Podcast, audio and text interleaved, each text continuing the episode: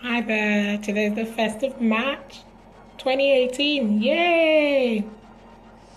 Anyway, each new day is a fresh opportunity to get things right. Start afresh if you have to. Take action, take effective steps in the right direction. Take action, do something, and stop the procrastination. Stop the procrastination.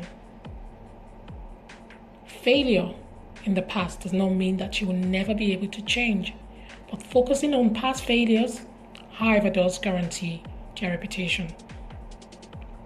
Today, start something. Start something new. Start setting smart goals. Set for yourself specific, measurable, achievable, realistic, and time bound goals. March into success and have a fantastic day. Happy New Month.